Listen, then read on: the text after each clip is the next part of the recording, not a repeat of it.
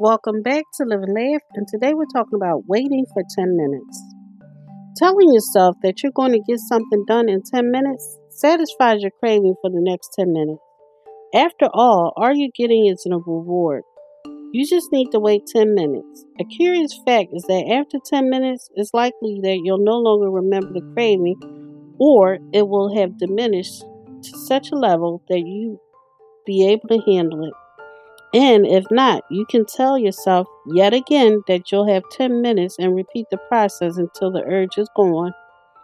Note that you can wait for 10 minutes for any temptation in both directions, either by waiting for 10 minutes before you give in to something or by giving yourself 10 minutes to do something and then allowing yourself to stop. Thank you for listening. If you know anyone that could benefit from this, please go ahead and share it.